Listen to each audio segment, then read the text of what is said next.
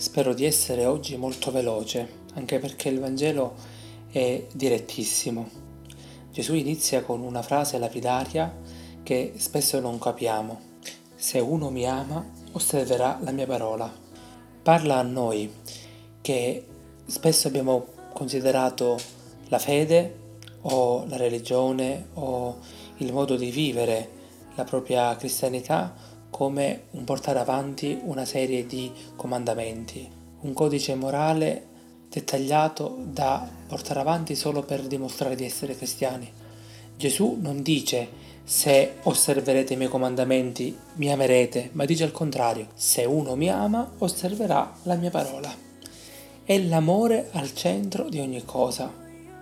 E questo imbeffa a noi Chiesa, a una certa Chiesa che ha portato avanti soltanto un discorso di obbedienza, quelle obbedienze strane, difficili da portare avanti, difficili da difendere, eh, che sanno davvero di un uomo non esistente, ma soltanto immaginario, ideale e che non sa di carne. Gesù, ripeto, sottolinea che l'amore al centro della sequela di lui, non un rigido sistema di regole, un codice per, di perfezione, ma la sequela di una persona che nasce soltanto dopo l'amore.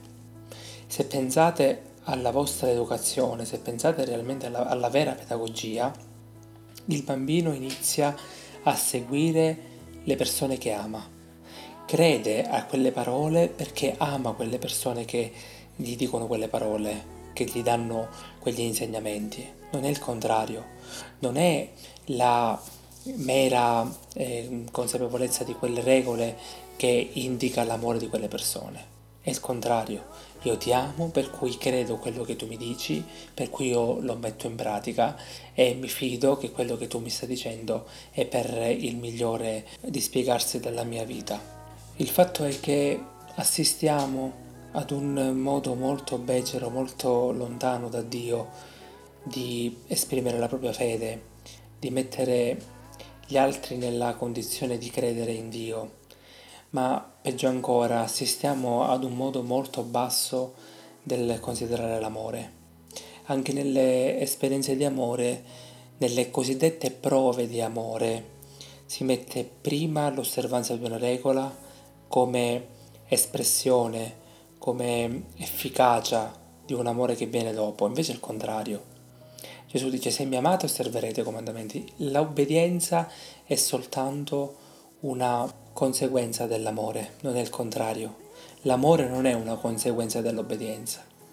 Anche quelle persone che ti dicono eh, fai questo così mi amerai, o peggio ancora, scimmiottano le parole di oggi, se tu mi ami devi fare questo. No, Gesù non parla di una condizione, Gesù parla in maniera indicativa, cioè sottolineando che l'osservanza, l'obbedienza, il seguire quello che ti dice una persona avviene soltanto se tu ami, non in maniera condizionale, non in maniera eh, impositiva, ma come conseguenza eh, semplice di quello che è un amore che si viene dispiegando nel corso di quello che viviamo. Dimmi come ami e ti dirò realmente cosa segui, ti dirò realmente cosa ascolti e soprattutto a, cosa obbedisci. Sarebbe questo il modo più facile per comprenderlo. Non crediamo mai alle persone che mettono prima le condizioni e poi la eh, ratificazione di quello che sei, invece è il contrario. Gesù ratifica il suo amore per te, poi le condizioni le vedi tu, le capisci tu, perché non vuoi mai andare contro quello che tu hai amato, contro quello che tu hai seguito, non vuoi mai andare contro chi ami con tutto te stesso. Allora quella libertà che il Signore ci insegna sia vissuta non come dovere, ma come piacere di amore. Davvero voglio concludere così velocemente perché è soltanto il ricordo di quello che abbiamo ricevuto che ci insegnerà ogni cosa. Hallelujah, I live in